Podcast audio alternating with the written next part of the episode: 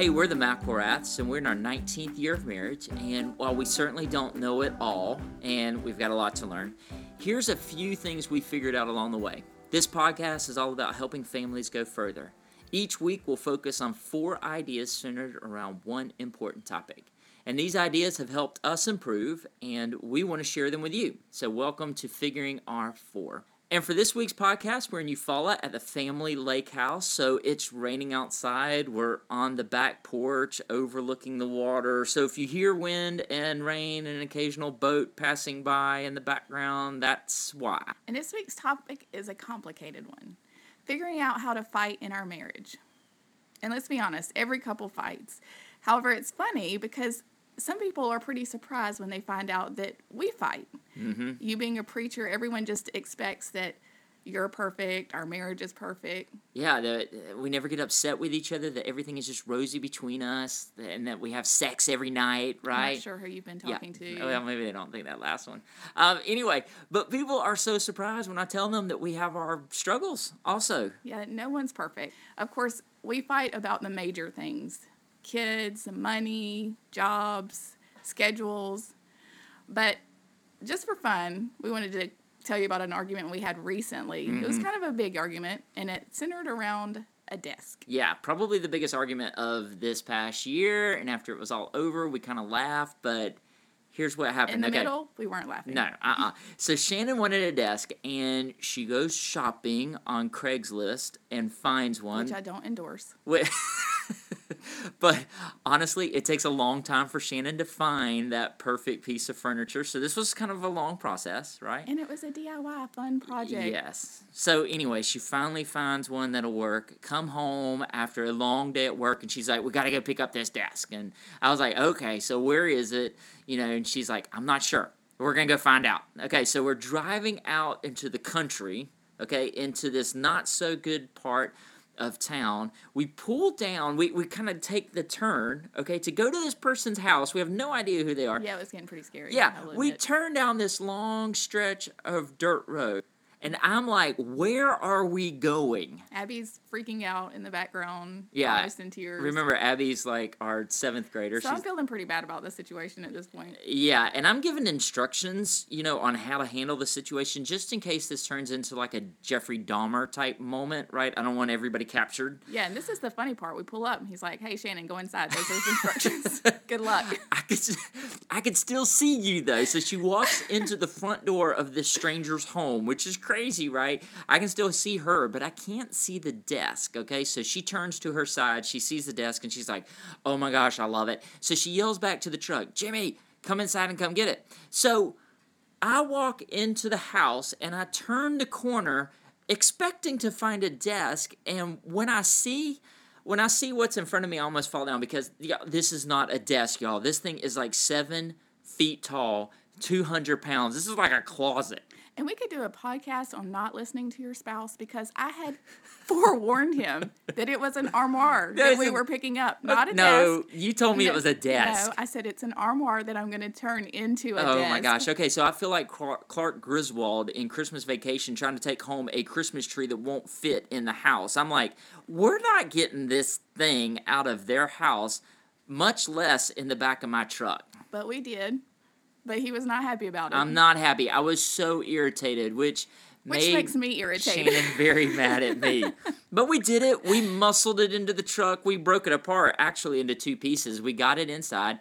And for the next month, Shannon had it in pieces all over the I house. That it was a month. Yes, it was. It was a long and time. It wasn't all over the house. It was in the living room. Well, it felt like it was everywhere. And it was not even in an area where you walk. what? If, I walk in the den all the time. Not behind the sofa, which is where it was. So finally, okay, so okay, it takes finally. this DIY project takes forever. I had to paint it, sand it, paint it again. She I had to build a desk on the inside for it. I mean, there were several steps. I mean, it, she basically yes, had to create a, a desk. Time. I should have probably measured the space it was going into before I did all this work. Lesson learned. Okay, so finally, after putting it all back together, painted and complete, she puts it in the spot where she wants it. We all step back and we look at it, and she says, I don't like it. I don't I, like it. I didn't like it. It was too big. It's like, oh my gosh, you got to be kidding me. Are you serious? In fact, it was too big to go anywhere else in our house, so I couldn't even use it. So she turns to me, y'all. I, I'm not kidding you, and she goes, let's just give it to Goodwill. I was like, oh my gosh, you've got to be kidding me. I mean, if we can't use it, we might as well donate it. anyway, see how we're able to laugh about it now? I was just adding to the memories of our marriage. Never a dull moment. All right, so really, whether it's small things or it's big things, even couples need to learn how to fight. And this is really important for a couple of reasons. One, you're called to show love, even in those moments that are difficult. And we're reminded of this in Ephesians 5, where it states that a wife is to love her husband as though she is serving Christ himself, and a husband is to lay down his life and sacrifice himself and what he wants for his wife, which I think is a great reminder. That is a good, That is a reminder. reminder. I need Yeah. to remember that. Yeah, we all do. So the key here is mutual submission, service, and loving each other. We're called to grow in our love for one another because our relationship is a reflection of Christ Himself. Absolutely. But also, if you have children, you're setting an example for them. The security that they feel in the family now, and also how they will view their relationships in the future and their marriage revolves around how we choose to treat each other. Yeah. So, almost after two decades of marriage, here's what we figured out about fighting. Uh, the first thing is divorce is not an option. Now, the, the reason I say this is because uh, I've heard couples use this as a threat when they're fighting, as though it is an option, right? So you better watch it. Don't mess with me because we could always divorce. And we made this decision early on that we're in this for the long haul. That no matter what happens, no matter what we're fighting about, divorce is never brought up. And we believe this because we believe that the Bible is the best guidebook on how to live a great life that's dedicated to God, right? So Scripture speaks against divorce, um, except in certain cases, and that's another podcast for another day. But we're committed to Christ and to each other. Yeah, in Genesis 2 24, it says that we are to cleave to one another. And that word cleave actually means like to be stuck like glue, which I think is awesome. So you're committed, you are stuck like glue. Yeah, stuck like glue. I think there's a song There called "Stuck should- Like." Yeah, we should use that as a background. Yeah. Understanding that divorce is not an option helps for a few reasons. One, it means that we're going to get through uh, this, and we're going to get to a resolution sooner or later. Uh, it might not be today, but we're going to get through it because we have to. You know, we're going to be together forever. We can't stay mad always, right? And number two is for our problems, we've got to seek God's help. If God wants us to stay together as an example of His love, then He's going to have to give us the strength and the power to do it. Because honestly, I'm difficult to live with. Shannon needs a lot of power and strength outside of herself to be able to deal with me. So No, difficult to live with. it's tough sometimes. Come on. and number three, also when it comes to our kids, you know, we try not to have arguments in front of them. And I- I think they've probably only seen us upset with each other a few times. I went, well, upset. They've seen each other. Eh, they've seen us upset. Right. But I don't think they've really seen us fight with each other. And I know that I, I say that, but I know that they have in the I'm past. sure there's been moments. yes, yes. I just can't think of any because we're usually really we good about definitely try to limit that. Yes, Yeah. absolutely. but even in those moments that they've seen us upset with each other, I don't think ever have they thought that we'd break up. I don't think they've ever thought that. No. In fact, I remember Savannah was in third grade about when she started noticing that families had been divorced and what that means. Um, I think it was her teacher asked a question about, you know, parents being divorced and if they have a parent that's divorced, and more than half of the students in her classroom raise their hands. And so she was in the car after that, and she said to us, you know, a lot of parents have been divorced, and she never asked if we would get divorced, but she could tell she was kind of thinking about whether it was possible. And Shannon looked back in the car and she said, Savannah, that's not an option for us. And it was just kind of like end of discussion kind of moment. It was never really brought up again. And I think for her and Abby, I think that there's this great security and there's this great peace for children knowing that their parents Yes. are committed. So, and, and again, uh, let me go back. If you are divorced and you're in another marriage, the good news is is that there's always grace in Jesus, right? He makes all things new. So this current marriage is your chance to display the love of Jesus in a powerful way and to serve and to show your commitment to each other. So claim it, man. Divorce is not an option. So, number two, um, pay attention to how your spouse ticks. And the reason we say this is because um, we are very different from each other. And I think that's true in most marriages. Um, that is demonstrated, I guess. Like Jimmy says, that I don't really like to have a plan. Nope, free spirit. I just like to take it as it comes. And he is one that um, Saturday morning, 7 a.m., he's like, What's your plan for the day? And I'm still trying to sleep in. See, I love it when a good plan comes together, just like the A team. You are like your own little A team. Yes, I am.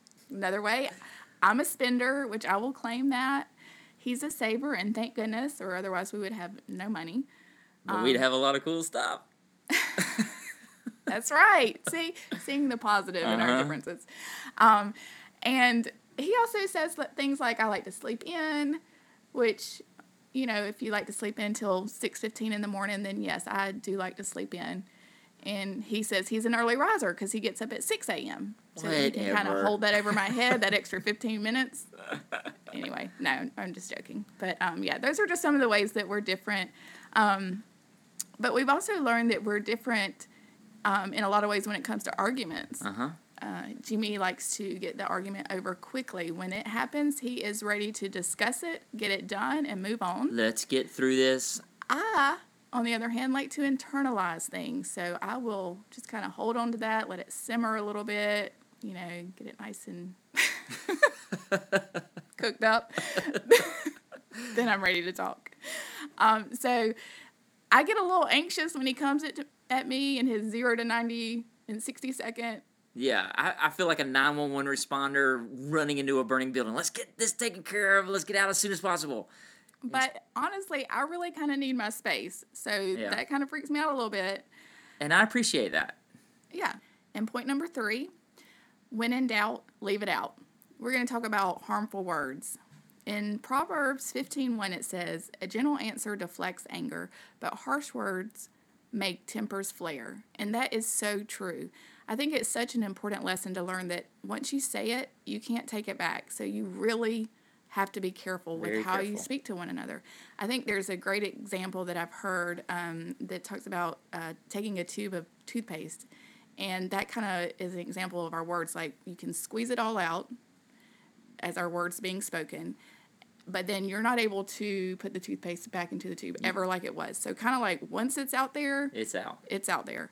And so you really truly have to be careful with how you speak to one another. I think that we're pretty good at this, Yeah. um, whether it's fighting or not. yeah. You won't hear us really speak anything negative about each other, or at least we truly try not to. And I mean, we do, we'll, we'll pick and play around a bit, um, but I think that's different because that's just part of our personality. That's kind of how we flirt with one another. Um, but like just the other day, I, I was worried that maybe I was teasing Jimmy too much because, you know, sometimes my teasing can, I guess, be a little too much. No, never.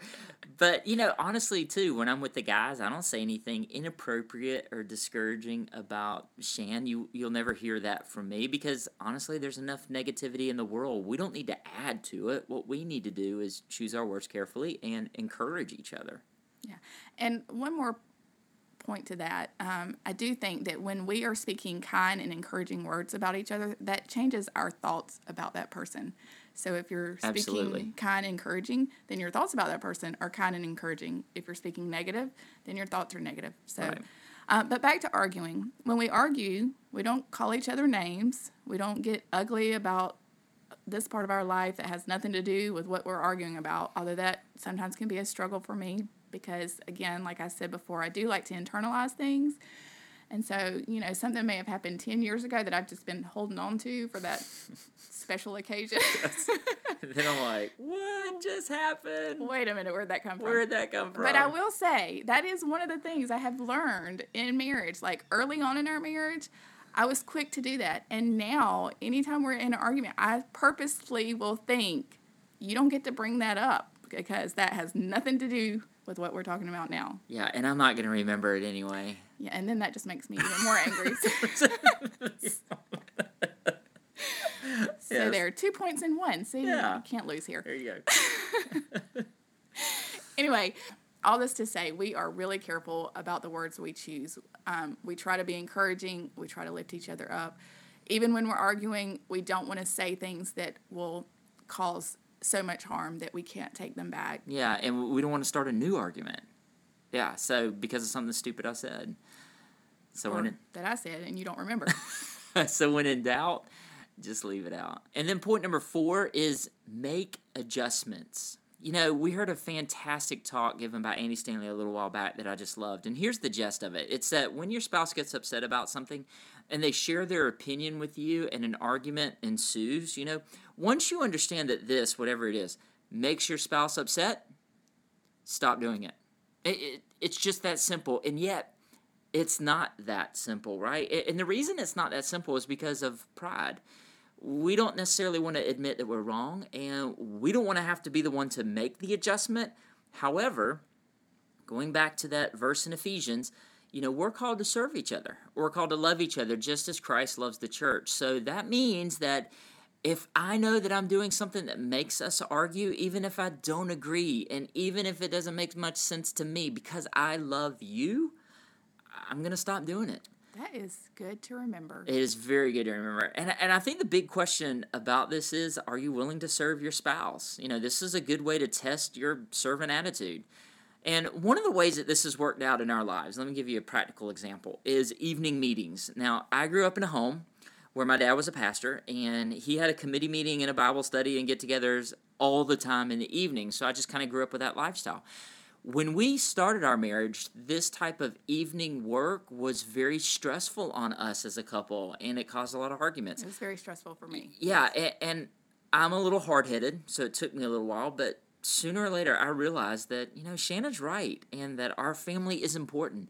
So I decided to serve her the best way that I can and the girls by trying to schedule as many things during the day as possible. So we both made adjustments. I made the adjustment to try to have more lunchtime, daytime meetings for the family. Yeah, and I made the adjustment, and now when we do have to have something in the evening, I know that it's a special case, and I try to be more understanding of the situation.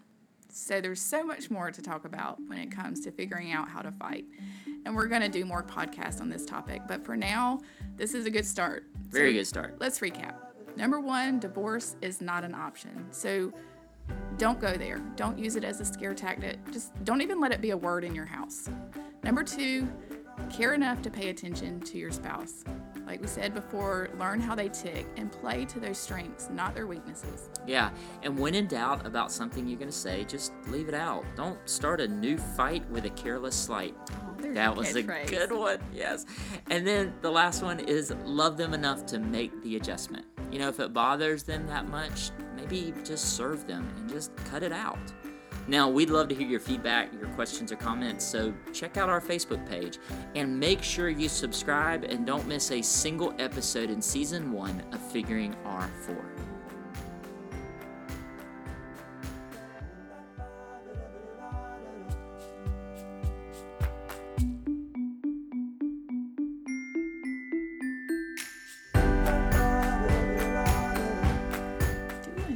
Taking a picture. I don't want a picture. I'm not, you're not in the picture.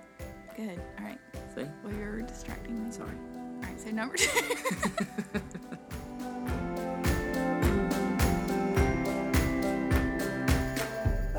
okay. I Don't hold it over your head. Oh yeah, you're always like you sleep in, you sleep all the time. Which, anyway, okay. Do not. Uh, I take naps though. yeah, you do. Um, always at the most convenient times too. when I'm bringing groceries in. Don't sleep when you're bringing groceries in.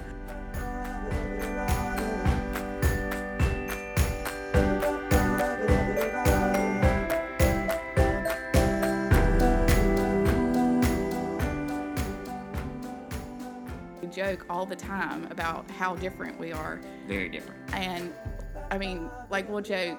Really, what was God thinking?